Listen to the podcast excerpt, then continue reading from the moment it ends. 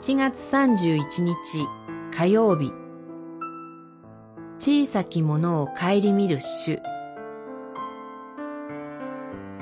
歴代史上17章神なる主よ何故私を私の家などをここまでお導きくださったのですか。17章16節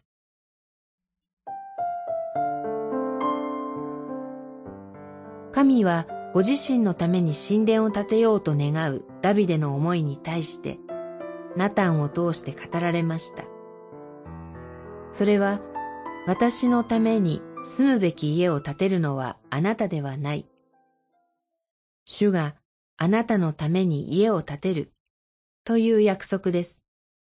さらに、あなたの子の一人に後を継がせ、その王国を揺るぎないものとする。この者が私のために家を建て、私は彼の王座をとこしえに固く据える、とも語られます。この種の言葉は、ダビデ王朝の永続を約束するダビデ契約と呼ばれています。キリスト教会は歴史を通して、この約束の中に、ダビデの子孫としてお生まれになったイエス・キリストの姿を見出してきました。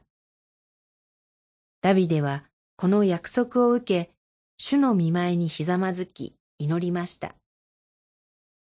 神なる主よ、何故私を、私の家などをここまでお導きくださったのですか？